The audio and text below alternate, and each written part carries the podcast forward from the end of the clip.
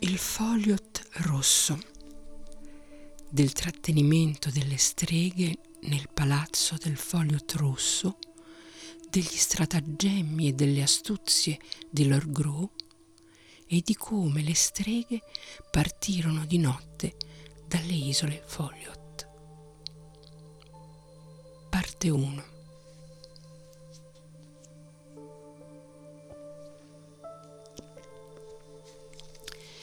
Il Foliot rosso rientrò nel suo palazzo e si sedette sul suo alto scranno. Poi mandò a dire ai signori di Witchland e di Demonland che potevano pure entrare per parlare con lui. Essi non indugiarono, ma vennero immediatamente e si sedettero sulle lunghe panche. Le streghe sul lato orientale della sala e i demoni su quelle occidentale, coi loro soldati schierati da entrambi i lati dietro di loro. Così sedettero nella penombra della sala e il sole che si abbassava sull'orizzonte occidentale splendeva attraverso le alte finestre della sala sulle armature e sulle armi luccicanti delle streghe. Quando il foglio rosso parlò, disse Un grande campione è stato oggi battuto in leale ed equo combattimento e conformemente ai solenni giuramenti dai quali siete vincolati e dei quali sono custode, questa è la fine delle controversie fra Witchland e Demonland. E voi di Witchland rinuncerete a tutte le pretese di sovranità sui demoni. Ora, per sigillare e rendere immediato questo patto solenne fra voi, non vedo niente di meglio che unirvi oggi a me in lieta amicizia, per dimenticare le vostre dispute, bevendo in onore di Gorice undicesimo, del quale nessuno ha mai regnato con maggiore potenza e magnificenza in tutto il mondo, e quindi possiate ripartire in pace per le vostre terre natie. Così parlò il foglio rosso ed i signori di Witchland assentirono. Ma Lord Jazz rispose: Foglio rosso, per quanto riguarda le promesse fra noi e il re di Witchland, hai parlato bene e noi non modificheremo alcunché delle condizioni del nostro patto, per cui le streghe quel che ci riguarda, potranno vivere in pace per sempre se, anche se ciò è decisamente contrario alle loro abitudini e alla loro natura, eviteranno di fare progetti a nostro danno.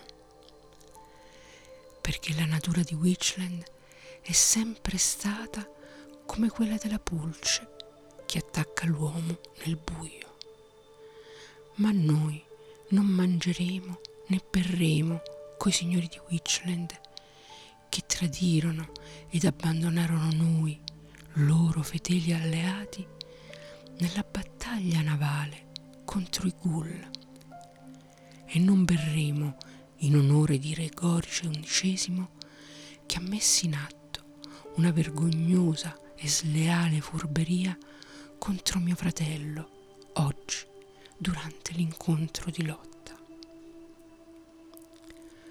Così parlò l'Urgias e Corun sussurrò nell'orecchio di Gro. Se non fosse per la presenza di questa rispettabile compagnia, ora sarebbe il momento di saltare loro addosso. Ma Gro rispose ti prego di avere ancora pazienza.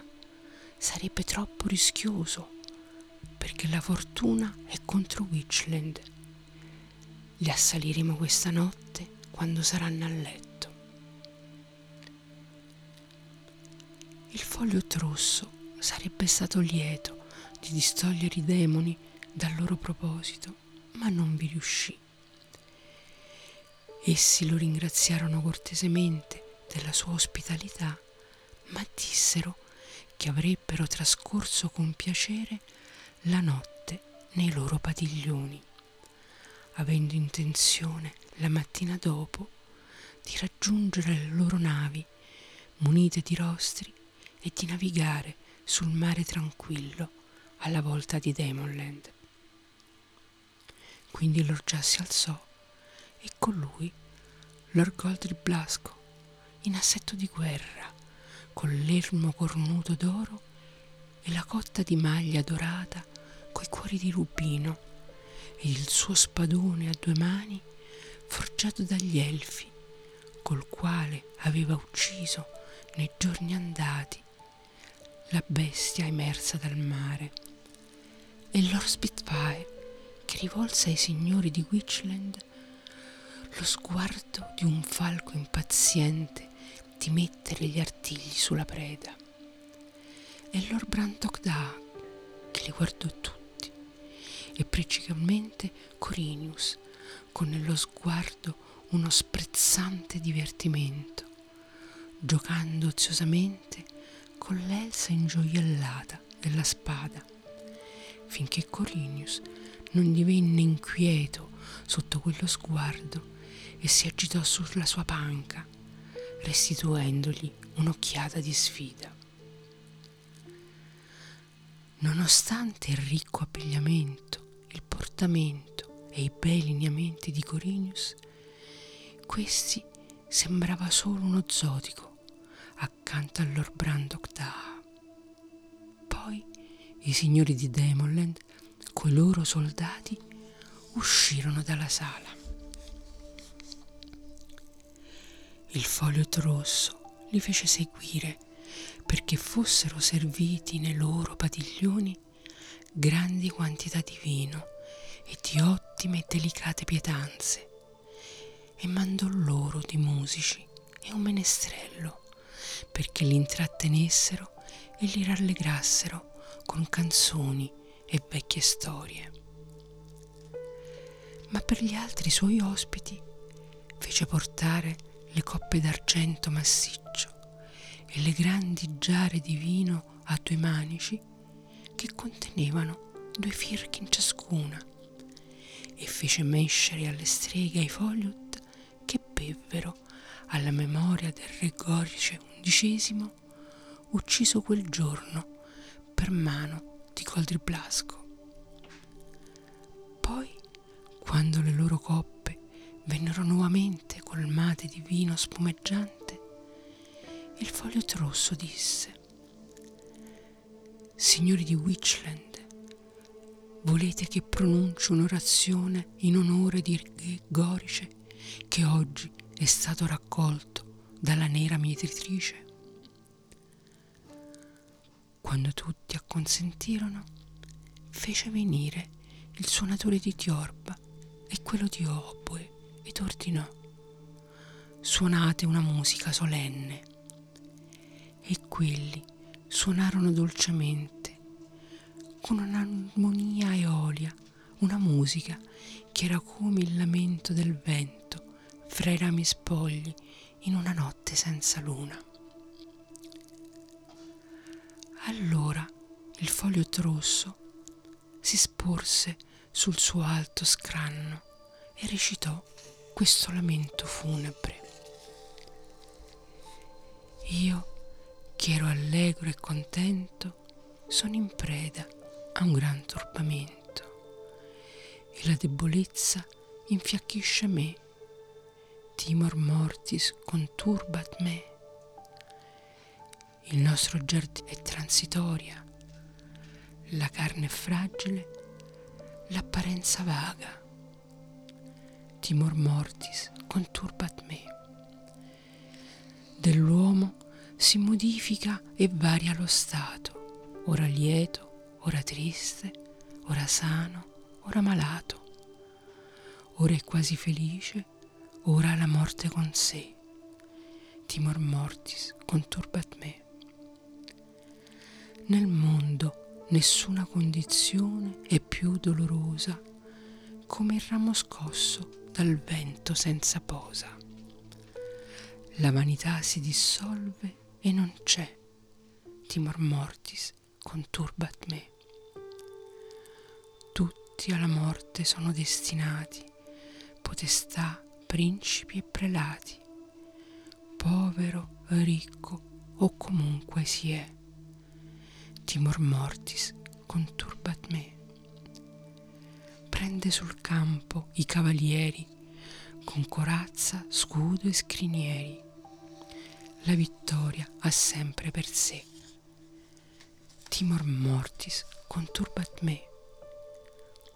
Quel tiranno inumano e potente prende anche il bambino innocente che succhia al seno materno testè timor mortis conturbat me. Prende il campione nel duello, il sovrano nel suo castello, la giovane dama pur bella com'è. Timor mortis conturbat me. Non risparmia alcun lord se ha potenza o un erudito per la sua intelligenza, mai nessuno sfuggirle poté timor mortis conturbat me. Maghi, stregoni, astrologhi, retori, logici e teologi, benché scaltri, non sfuggono ai me. Timor mortis conturbat me.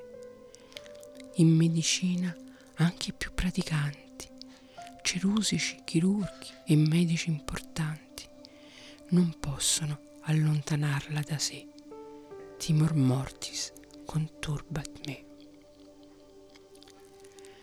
Quando il foglio rosso giunse a questo punto della sua lamentazione, fu interrotto da una rissa scoppiata fra Corinius ed uno dei figli di Corund.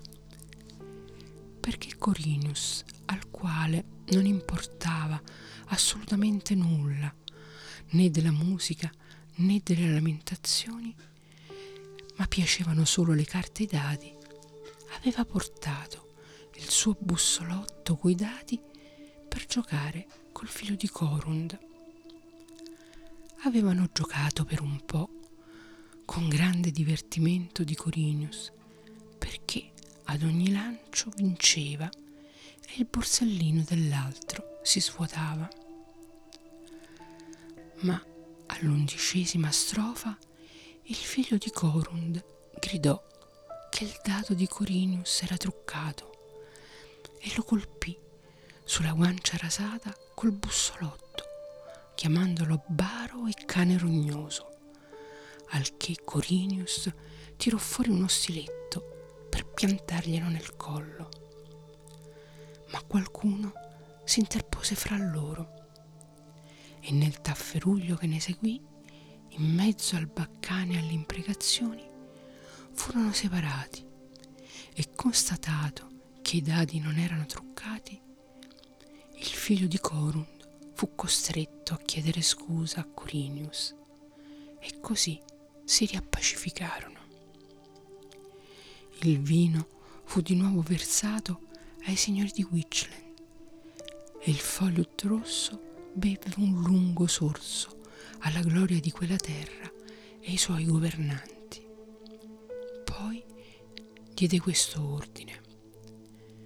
Fate entrare Kagu affinché danzi per noi e poi gli altri miei danzatori, perché non c'è piacere più desiderato dai Fogliut di quello della danza e per noi è una delizia osservarla, sia essa una majestosa pavana che incede come grandi nuvole che passano solennemente al tramonto, o una graziosa lemanda, o un fandango che procede gradualmente da una bellezza languida alla rapidità e alla passione dei baccanali danzati sugli alti prati, sotto una luna estiva sospesa fra i pini, o l'intreccio giocoso di una gagliarda o una giga assai cara ai Foliot, per cui non indugiamo oltre e facciamo entrare la nostra Kagu perché danzi davanti a noi. Subito dopo Kagu entrò nella stala in penombra, muovendosi con dolcezza e con un'andatura leggermente oscillante, la testa tesa in avanti, e c'era un po' di nervosismo nel suo portamento, mentre dardeggiava qua e là i suoi grandi e bellissimi occhi, dolci e timidi, che erano come oro liquido al calore rosso. Era simile a un airone, ma più robusta e con le gambe più corte. Il suo becco era più corto e grosso di quello dell'airone e il suo piumaggio di un pallido grigio era così lungo e delicato che era arduo dire se si trattava di capelli o di piume. Gli strumenti a fiato ed i liuti attaccarono un coranto e Kagu attraversò con passo leggero l'intera sala fra i lunghi tavoli, saltellando un po' e un po' chinandosi ad ogni passo, ma tenendo in maniera eccellente il ritmo della musica. Quando giunse vicino alla pedana dove sedeva il foglio rosso che era estasiato dalla sua danza, Kaku allungò il passo e scivolò morbidamente e lentamente verso di lui. Così, scivolando, si accostò con magnifico portamento, aprì la bocca e tirò indietro la testa finché il becco non gli si appoggiò sul petto, scostando le piume in modo che sembrarono un'ampia gonna con una crinolina. La cresta sulla sua testa si eresse per metà della sua altezza dal suolo ed ella veleggiò maestosamente verso il foglio rosso. Kaugu fece così ad ogni giro del coranto, avanti e indietro lungo la sala dei fogli. Quando la danza terminò, il foglio rosso chiamò a sé Kagu e la fece sedere sullo scranno accanto a lui, accarezzandone le soffici piume grigie e lodandola con passione. Tutta vergognosa, lei restò seduta accanto al foglio rosso, alzando con espressione meravigliata gli occhi di rubino sulle streghe e sul loro seguito.